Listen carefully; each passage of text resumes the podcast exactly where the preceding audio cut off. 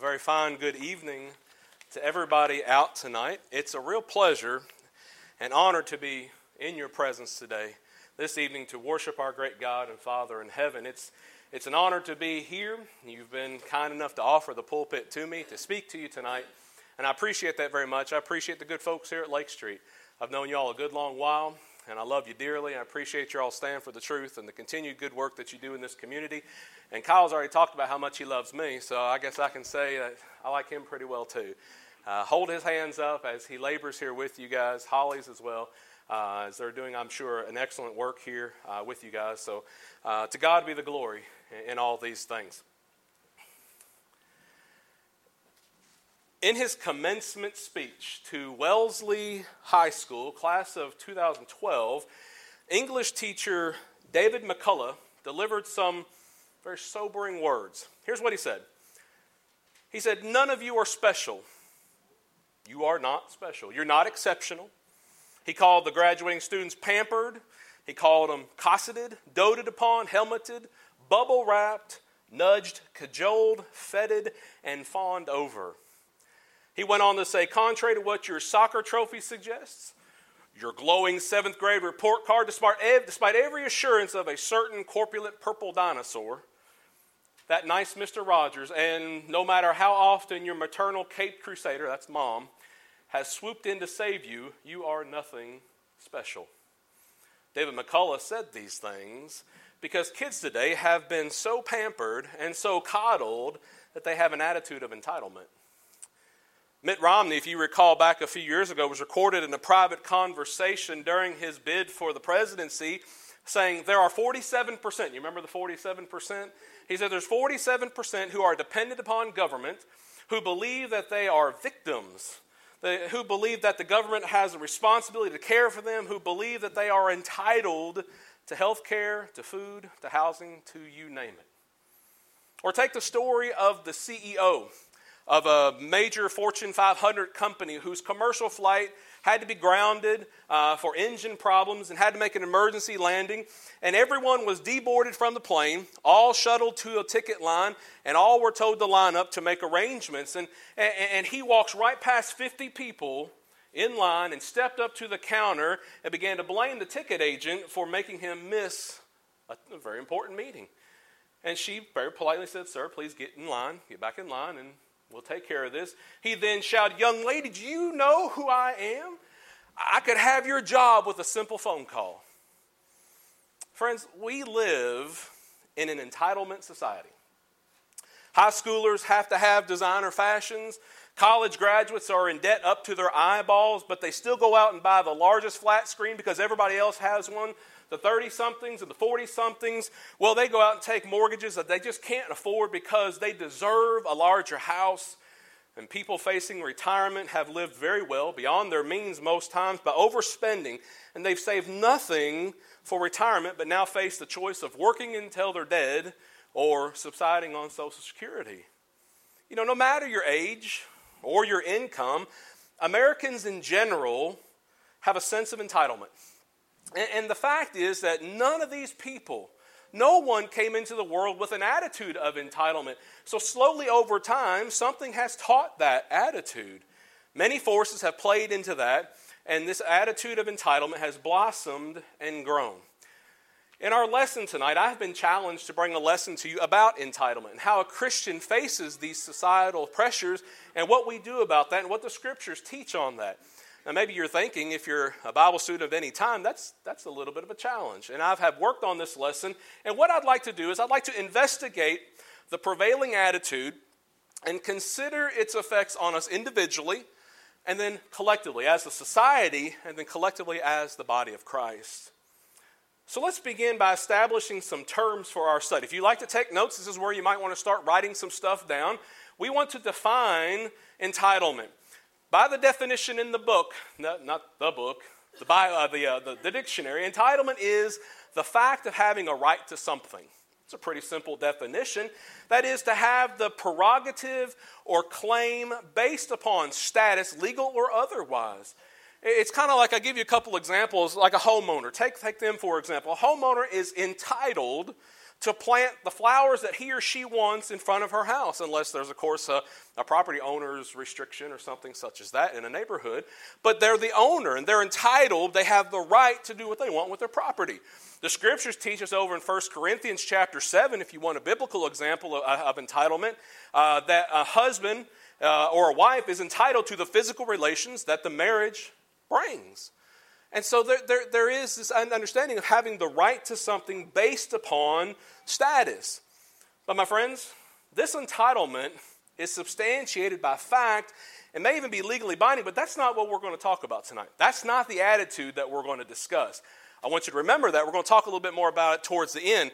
But what we're actually talking with, uh, talking about tonight, is entitlement being it's, it's the belief that one is inherently deserving of privileges or special treatment.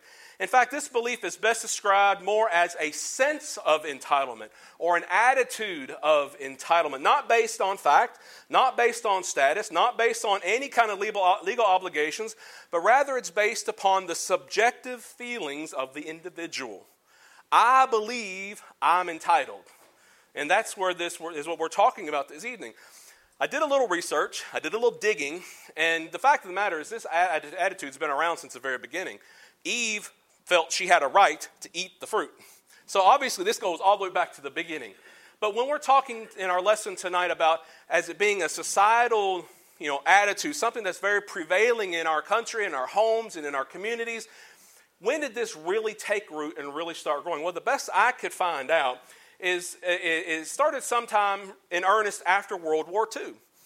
Uh, basically, when the United States came out of World War II, uh, the country experienced unprecedented economic growth, uh, and, and, the baby boomers experienced the highest standard of living of any generation up to that point throughout all of human history. The entire consumer market was focused towards them. Uh, because of just the sheer numbers of the baby boomers, it was focused to them, catering to their every need, to their every want. And then what seemed to have happened, as I have looked at it, the boomers then passed this attitude onto their children as the promise of the American dream. The dream that says every American will get to have a good life. Every American will have a job they enjoy, a generous paycheck, affordable housing and transportation, and of course, a secure retirement, and then an expectation that that standard of living would be the same or better for their children. And so that every generation expected to have the same or better than their parents. Now, not taking into account, of course, that it took decades of hard work for those parents to establish that standard, but it was just assumed that's the American dream. I'm going to graduate high school, get a job, go to college, get a job, make money, have a big house bigger than my mom and my dad. Now, I want you to understand something before I go much further. I'm not taking and laying all the blame for this attitude on the parents, not all. The fact of the matter is, each individual adult uh, is responsible for their own attitudes and for their own actions, but the vast majority of the blame does seem to go to the parents and the lessons that they did or did not teach their children. Let me paint the picture for you very quickly.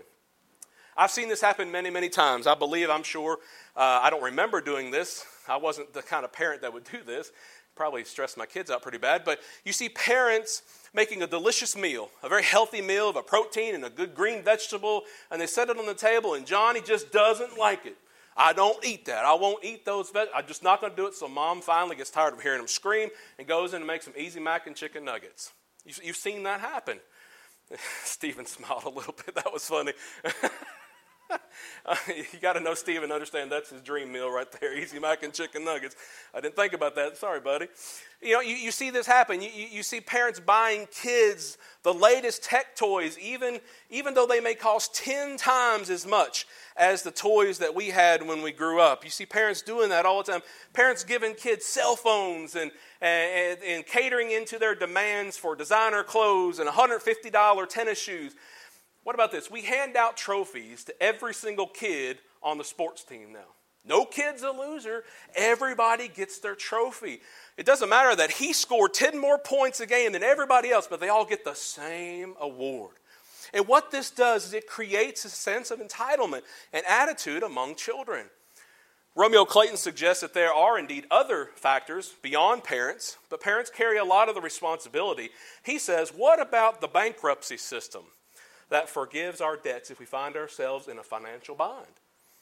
What about a government that gives public assistance seemingly forever to individuals and families? What about medical care? The medical care anyone gets if they walk into an emergency room, even when they don't pay.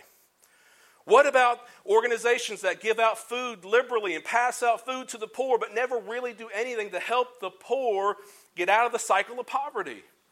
My friends, this is entitlement. And as Americans, we love them. You know, if we're poor, we deserve help from the government. If we're rich, we deserve a tax break. If we're workers, we deserve better fringe benefits. If we're bankers, we deserve a bailout.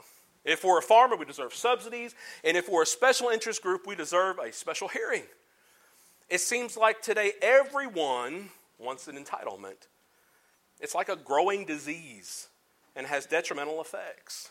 And that's what I want us to talk about tonight for our time together. What is the impact of a sense of entitlement, the attitude of entitlement on us individually and collectively as a country, as a community, and of course, most importantly, as collectively as the body of Christ?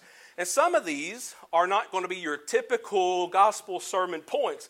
But you can't get around some of these points that I'm going to bring up. The first one being one of the. Uh, oh, I forgot to push a button. There you go. That's the attitude. Someone feels that the world owes them something. The first impact of, an, of the attitude of entitlement, and my friends, is debt.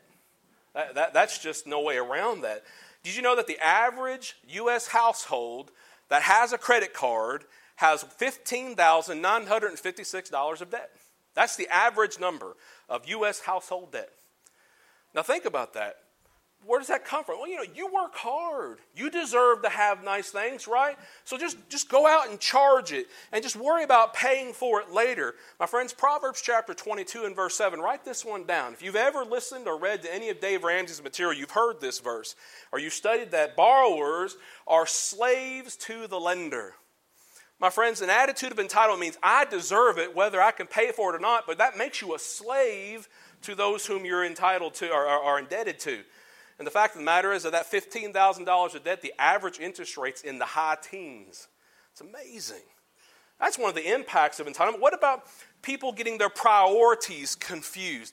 They just get mixed up and they, and they, and they just, the, what I mean is the priorities get muddied as we confuse what we want with what we really need. Fact is, we have the highest standard of living in the world. You know, and what used to be a want, we now think is a need. If you want to turn your Bibles over to Matthew chapter 6, turn over there with me. In Jesus' Sermon on the Mount here, Matthew chapter 6, he speaks about this type of attitude in several passages here. I'd like to start reading in verse 25. Notice what Jesus says along this idea of wants versus needs. He says, Therefore I say to you, do not worry about your life, what you will eat or what you will drink, nor about your body what you will put on. Is not life more than food and the body more than clothing? Verse 26, he says, Look at the birds of the air, for they neither sow nor reap nor gather into barns, yet your heavenly Father feeds them. Are you not of much more value than they?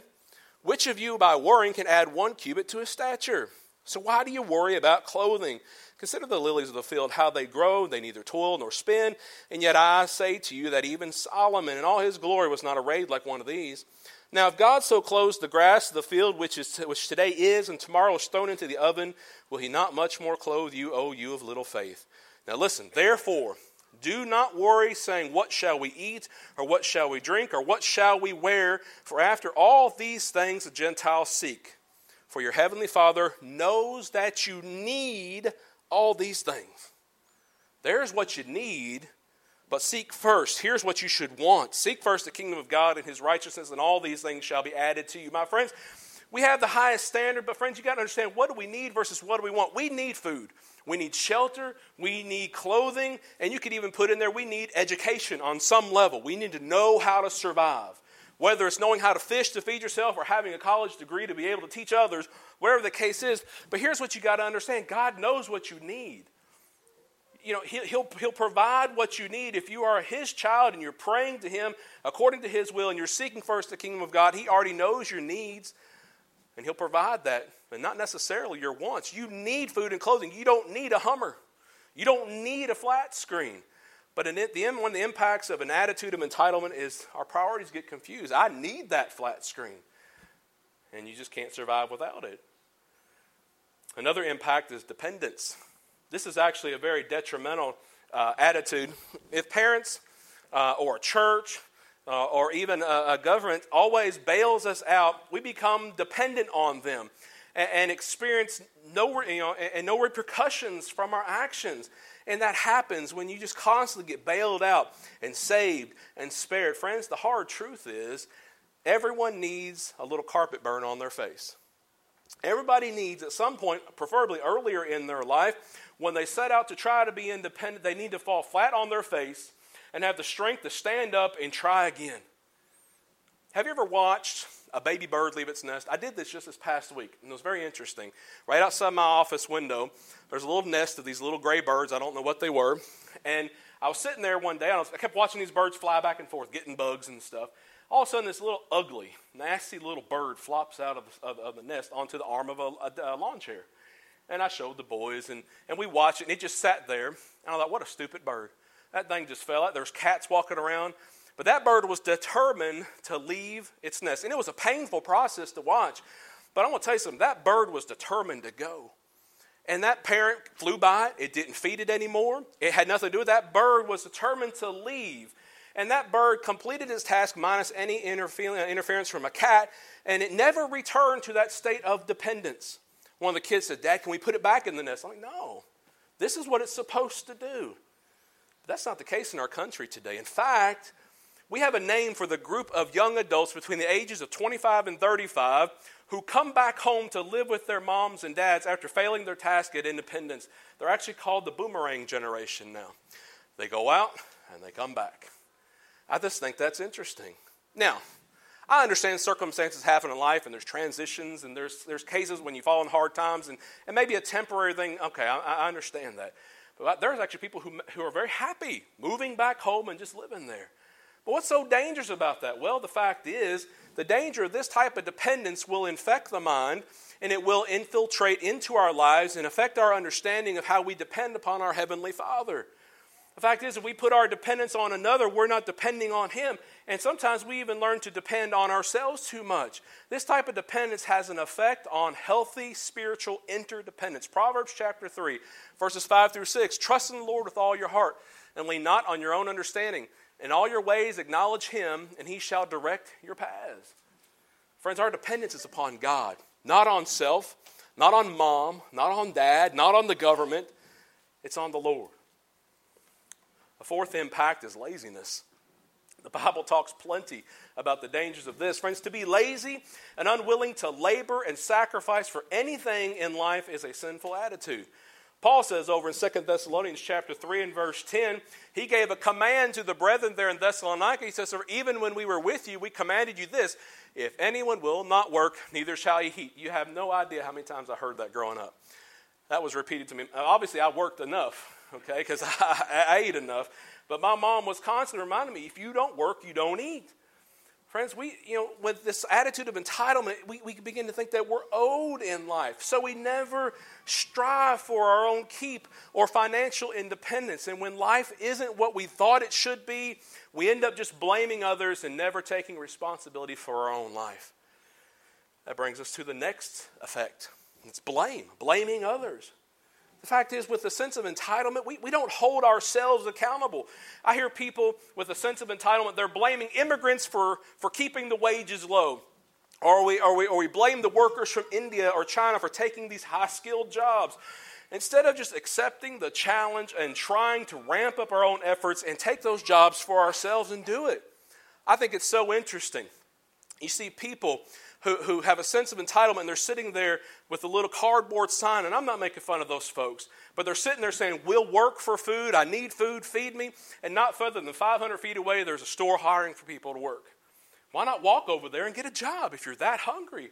Friends, laziness, perhaps that's their problem. Perhaps they're blaming society. Maybe too many American workers will call out for protection, thinking that they're the victims. My friends, there's a warning for the one who judges others and blames others. Over in Romans chapter 2, verse 1 says, Some of you accuse others of doing wrong, but there is no excuse for what you do.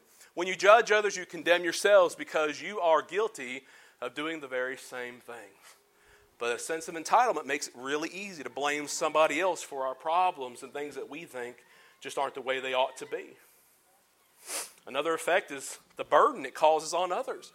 A sense of entitlement makes you a burden on others. I always thought about Second Thessalonians chapter 3, verses 6 through 12. Turn over there with me. We quoted from that passage just a few moments ago, but I actually want to read this with you. Second Thessalonians chapter 3, and look at verse 6. Paul says over here, We command you, brethren, in the name of our Lord Jesus Christ, that you withdraw from every brother who walks disorderly and not according to the tradition which he received from us. For you yourselves know how you ought to follow us. For we were not disorderly among you, nor did we eat anyone's bread free of charge, but worked with labor and toil night and day, that we might not be a burden to any of you. Not because we do not have authority, but to make ourselves an example of how you should follow us. Friends, that's just a strong passage. He says here that, you know, uh, we just didn't want to burden you.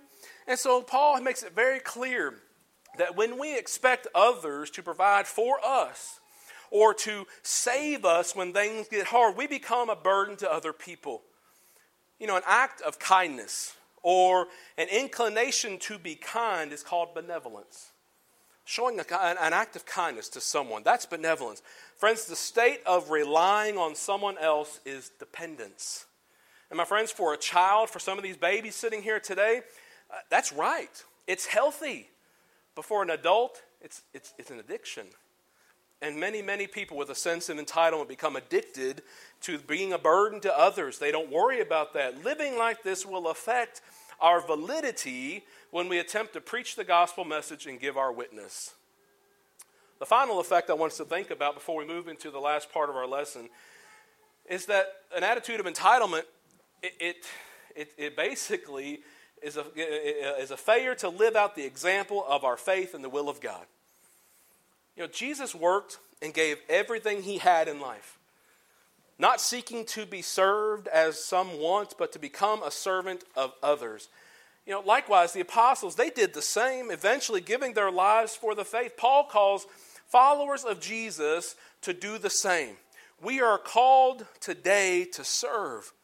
Friends, our work and our attitude is our witness. 1 Timothy chapter 4 verse 12 Paul tells Timothy, "Let no one despise your youth, but be an example to the believers. Listen in word, in conduct, in love, in spirit, in faith, in purity."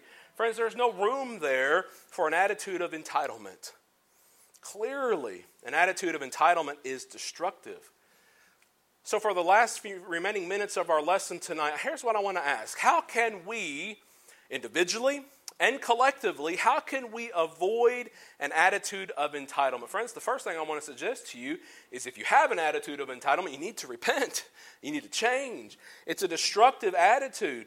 Over in James chapter 4, if you'd like to turn there with me, and notice the first seven verses of James chapter 4. Let's read this together. James chapter 4, start in verse 1. Where do wars and fights come from uh, among you? Do they not come from your desire for pleasure that war in your members?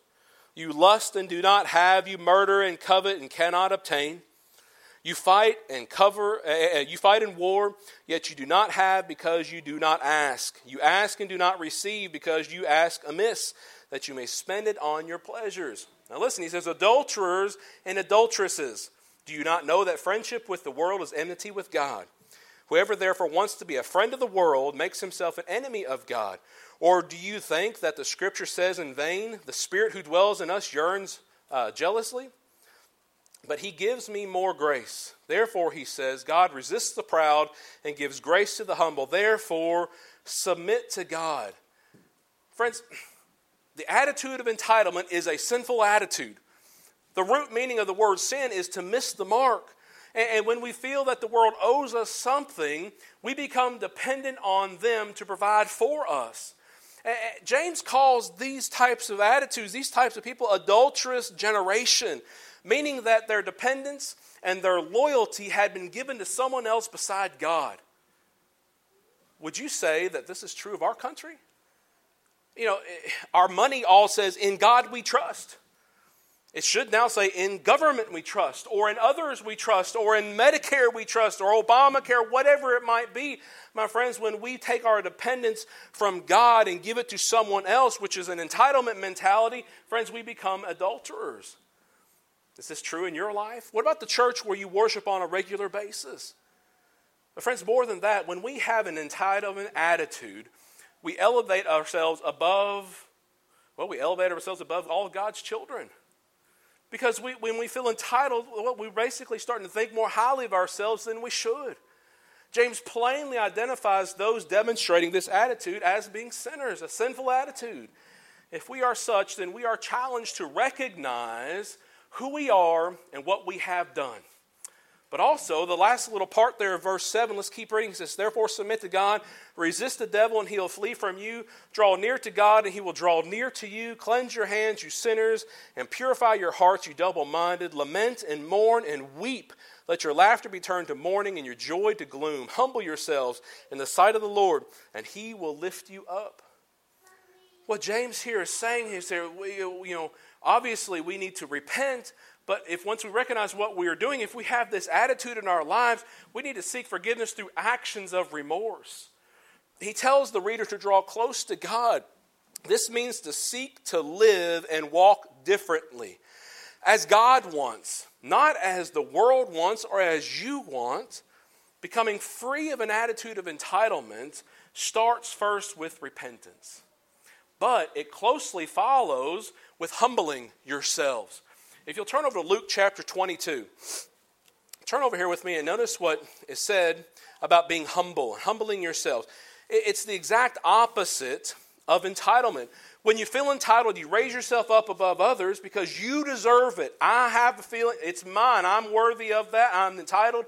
But when you humble yourself, you make yourself lower or subservient to others. In Luke chapter 22, look at verse 24 with me, please a dispute broke out here among the disciples, and, and, they were saying which one of them should be considered the greatest. And so here's a fight. You can imagine the situation. Jesus was teaching, and his disciples who were following with, they start arguing. Who's the greatest? Am I the best? Am I the greatest? And Jesus begins to talk about how the Gentile kings like Caesar not only have authority over others, but lord it over them. Look at verse 25. And so they start this argument, and Jesus said to them, The kings of the Gentiles exercise lordship over them, and those who exercise authority over them are called benefactors. And so he starts to explain this situation that, that those who are, who are like Caesar, uh, you know, are, abuse their power, expecting others to serve their every need, lording it over them. And doing so, what Jesus is doing here he sets the culture's understanding of entitlement against the kingdom's requirement of servanthood with what he says in verse 26. Look what he says. But not so among you. On the contrary, here's the opposite of what he just said. He who is greatest among you, let him be as the younger, and he who governs as he who serves. Jesus was always flipping things around. And when they accused the Christians in the first century of turning the world upside down, they were right. Jesus was flipping here and setting at opposition the world's understanding of entitlement versus the kingdom's requirement of being a servant. Jesus is going completely against the world's idea of what makes one successful. You know, that is one who is powerful and has others serve him and replaces it with the mindset of servanthood. Look what he says there in verse 27. Jesus says, For who is greater, he who sits at the table or he who serves? Is it not he who sits at the table? Yet I am among you as the one who serves. In the midst of these, these disciples, Jesus, in the world's eyes, the one who has the most power is the one who's sitting back and reclining at the table and people are bringing him stuff. That's the one with power and influence. But in the kingdom of God, it is the one who serves others. See, the disciples were completely blind to the living and breathing example right before their eyes, the most powerful, the most entitled, if you will. Jesus Christ was the servant washing their feet and serving others. My friends, the one who sat on the throne of God and had angels singing his praises had, had given up his entitlement to be, served, to, be, uh, uh, to be served and became a servant of all. And friends, the disciples, all disciples of Christ, are called to follow in his example. And the only way we can do that is if we follow in this example of being a servant and humbling ourselves. So that's the second way we can avoid an attitude of entitlement. First, we repent if that's a problem in our lives. Then we humble ourselves. And then we need to check our motives. We need to take a look at ourselves and, and, and, ask why are we doing what we're doing? What's our motive in this? To be a servant means that you place the needs of others ahead of your own. That's what it means to serve. Now, here's what we normally do. When I say we, normally talking in generalities. Normally, we'll serve and help others as long as it's convenient, as long as it's something that falls within our little comfort zone, if it's not hard to do. I'm afraid that Christians forget that we are slaves. The scripture says we are servants of righteousness. It's not our option to serve others. But, friends, a, a, servant, a true servant, has no choice in the matter of either the time or the task that's been assigned to him. For a servant is at the beck and call of the master. And, friends, that should affect your motives. It does affect your motives if you're a true servant. Why? Because a true servant not only does exactly what is asked, but really only wants one thing, and that is to please the master. Over in Romans chapter 6, turn with me and let's read this passage together. In Romans chapter 6, I want you to notice verses 17 through 23 with me, please. Romans chapter 6, start at reading with me in verse 17. But God be thanked that through you, that though you were slaves of sin, yet you obeyed from the heart that form of doctrine to which you were delivered. And having been set free from sin, you became slaves of righteousness. I speak in human terms because of the weakness of your flesh. For just as you presented your members as slaves of uncleanness and of lawlessness, leading to more lawlessness, so now present your members as slaves of righteousness for holiness. For when you were slaves of sin, you were free in regard to righteousness. What fruit did you have then in the things of which you are now ashamed? For the end of those things is death. But now, having been set free from sin and having become slaves of God, you have your fruit to holiness and the end, everlasting life. For the wages of sin is death, but the gift of God is eternal life in Christ Jesus our Lord. My friends, this is a contrast. An attitude of entitlement places our desires ahead of everyone else, and our motives are incorrect. We are slaves. We must seek to serve the Master and to please Him in all that we do. Number four, be thankful. If we want to stop or even avoid a sense of entitlement, be thankful in everything. Everything that we have must be looked at as a gift because it is a gift. Understanding this creates an awareness that the source of all good things is from God. Everything you have, it's a gift right down to the very air you're breathing right this second. To see everything good, every good thing that we have as a gift leads us to confront confront the, the reality of a giver and the source of all that is good, and that's God. James chapter 1, verse 16 very plainly says, Do not be deceived, my beloved brethren. Every good gift and every perfect gift is from above and comes down from the Father of lights, with whom there is no variation or shadow of turning. Friends, gratitude is where we begin to experience God in a powerfully personal way. Thank you, saying thank you, is the simplest and one of the most powerful prayers a person can say. Just saying thank you.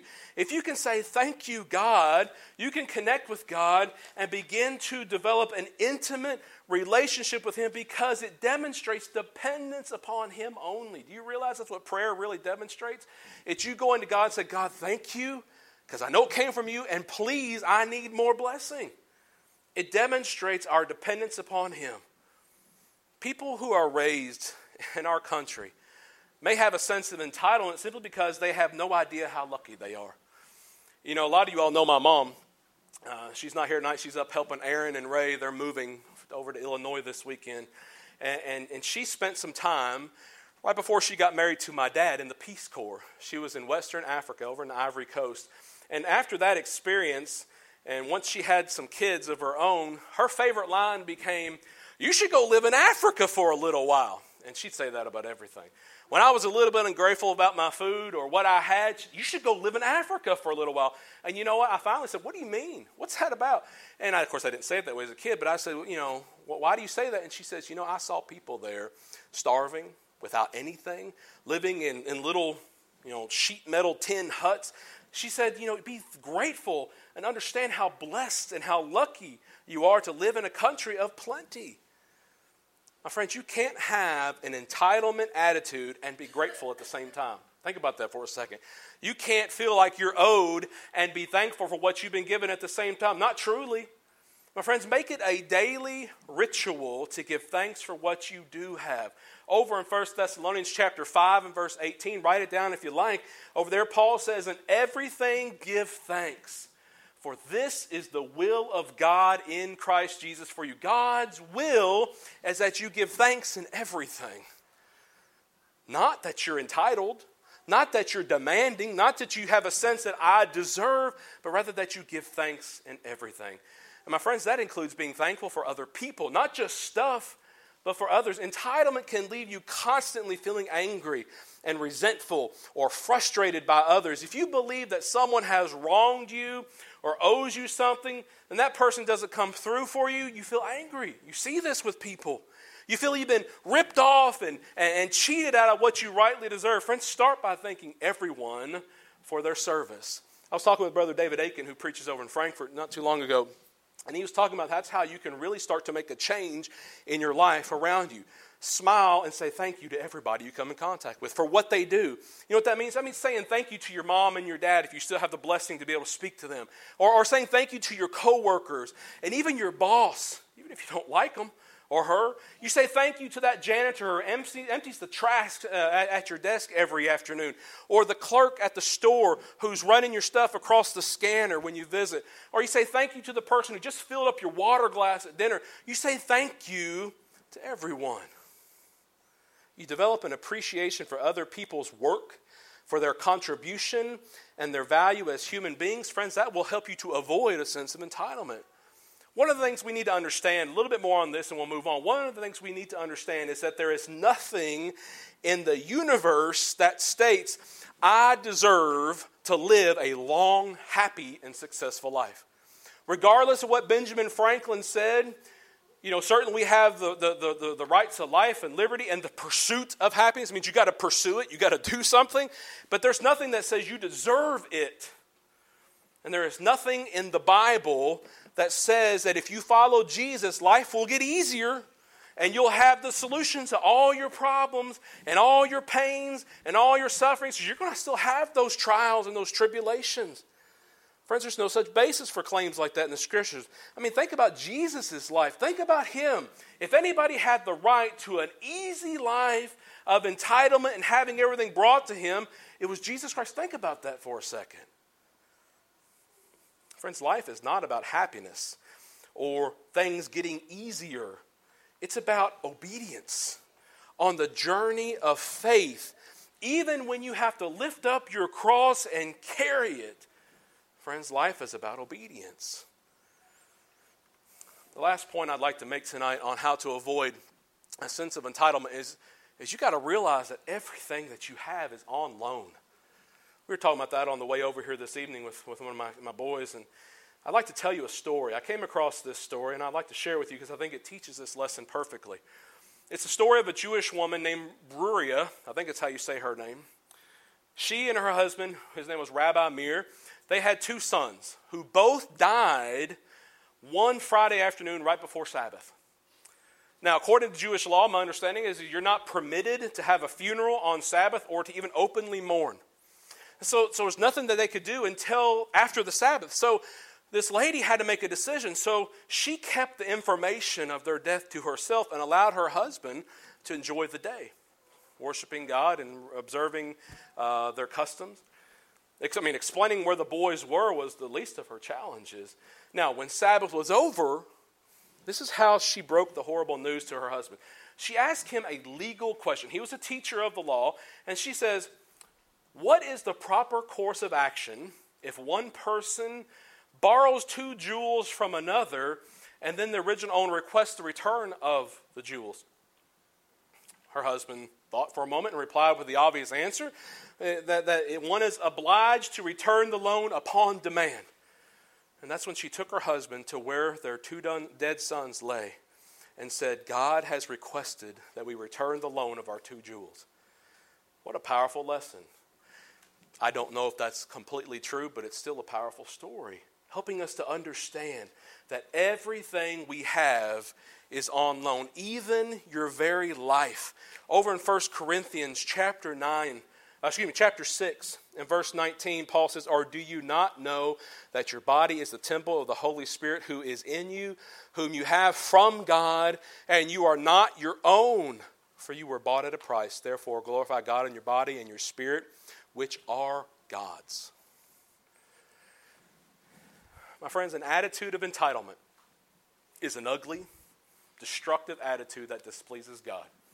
It greatly impacts the lives of individuals and, and, and our society as well, and, and even the church. You see this attitude infiltrating into the body of Christ. It's very much a disease of the heart, a disease of the mind, for which the remedy is found only in the Word of God. My question is this Can we eradicate, as Christians, as the body of Christ, can we eradicate the attitude of entitlement in our society? And I'm here to tell you today the answer is no. Can't be done. Now, I'm not a cynic or anything like that. The fact of the matter is, I don't believe it's possible, it's highly improbable that you can eradicate it completely from our society. But what can we do? Well, we can take a look in the mirror. We can examine ourselves. If we find it in our lives, we can stop focusing on ourselves and humble ourselves before God. This is the same remedy if it's found within a local congregation of Lord's people. You identify it, you recognize that problem, you repent, you turn away from God and uh, turn to God and you humble yourselves before Him. It's possessing the heart of a servant and leading by example. That's how you fix it. Now, at the beginning of the lesson, I told you to remember the definition of entitlement. If I were to ask right now, pop quiz, do you remember the definition of entitlement? Would you be able to pass? Because here's the thing entitlement is the fact, if you remember the definition, definition, entitlement is the fact of having the right to something based upon status. Remember that definition? I want to tell you a secret. I am entitled. I just sat here and told you it's, it's a sinful, destructive attitude. But listen to me, I'm entitled.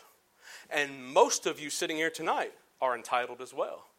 And you're probably thinking, okay, you just you just flipped it around. I don't know where you're going with this, Jim. Let me, let me read you something. It's on the screen here behind me. You can turn to Ephesians chapter 1 and read with me verses 3 through 8 if you like, or you can just look here on the board. Paul says, Blessed be the God and Father of our Lord Jesus Christ, who has blessed us with every spiritual blessing in the heavenly places in Christ just as he chose us in him before the foundation of the world, that we should be holy and without blame before him in love, having predestined us to adoption as sons by Jesus Christ to himself, according to the good pleasure of his will, to the praise of the glory of his grace, by which he made us accepted in the beloved. Now, let me ask you, do you understand what this means? Do you understand what this is about? I underscored a little bit of that. My friends, what this passage is telling us that by the blood of Jesus Christ, we can be adopted to God as sons and daughters in Christ. And as such, as being adopted in as sons, you have the rights as sons and daughters in Christ. That is an entitlement based upon status. That is the healthy, proper type of entitlement. But that's not because of what you did or what you can do or who you are. It's simply by His good pleasure of His will. And if you think about this for a second, way back in the days of Abraham, way on back in about Genesis chapter 17, God made a covenant with Abraham saying that any who were circumcised precisely as God instructed were considered members of the family of Abraham and as such were entitled to all the benefits therein.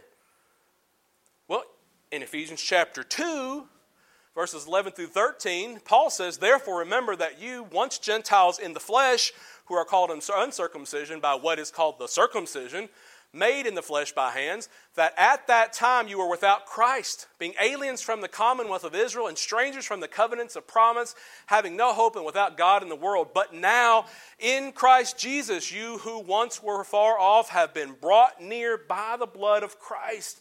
Paul says that Gentiles, that's you and me, you and me, we can now be circumcised spiritually in the blood of Jesus. And if you're still a little bit cloudy on what I'm talking about, Paul explains over in Colossians chapter 2, verses 11 and 12. He says, In him you were also circumcised with the circumcision made without hands. That's the spiritual, by putting off the body of the sins of the flesh, by the circumcision of Christ, buried with him in baptism, in which you also were raised with him through faith in the working of God who raised him from the dead. Put all that together in your minds. What he's saying is those who have been baptized into Christ for the remission of sins, that's the circumcision of Christ, have the entitlement to the inheritance as adopted children of God in Christ Jesus. Think about that for a second. I'm entitled. Most of you all are entitled because you have been baptized into Christ. It's not because you're special. It's not because you did something by your good works or deeds, but because you humbled yourself in obedience and were baptized into Christ and have been adopted as sons. Circumcised by the circumcision of Christ, spiritually not made with hands, and are now inheritors, joint inheritors, heirs to salvation. Isn't that wonderful? Isn't that amazing when you stop and think about that for a second? It's not because you believe you're entitled, but it's because you know. I know I have a right to salvation in Christ Jesus because I've been baptized into Him. If you're not baptized, then you're not entitled. That's a really tragic thing to think about. So many good people out there believe that they're entitled to heaven, they're going to go to heaven, they're good people, They've not been baptized into Christ for the remission of sins, having their sins washed away, circumcised not by hands, but by Christ, and being raised to walk in newness of life, and now being adopted as sons. If you haven't done that, you're not entitled to salvation, not entitled to heaven. My friends, how about you? If you have not been baptized into the body of Christ, you have no hope of salvation. The scriptures teach it. That's not what I say. It doesn't matter what I think. It doesn't matter really what you think. It only matters what God says. God says that you be baptized for the remission of sins, baptized fully immersed into Christ. Then baptism saves us. And then at that point, you now are joint heirs and have that entitlement to a home in heaven when this life is over. If you've not been baptized into Christ, we stand ready to help you tonight. All you must do is confess that Jesus Christ, your belief that Jesus Christ is the Son of God, turning away, repenting of your sins, whether that's an entitlement attitude or, or, or something else. Whatever it is, doesn't matter how horrible, how bad, just as you are, you can be washed clean, made a new child, adopted in Christ Jesus. And if that's your desire, all you have to do is come forward, express your desire to the men here. Water stands ready. You can be baptized into Christ this very night. Perhaps you have been baptized and you've, you, have you have let yourself slip away and, and, and become weak and, and apathetic. You can fix that too. Simply pray, be restored to God. If you need the prayers of encouragement, we're going to offer that too. All you have to do is want it. And if you want to be adopted as a son of God this very night, we stand ready to help you. If you'll just come forward as we stand and as we sing.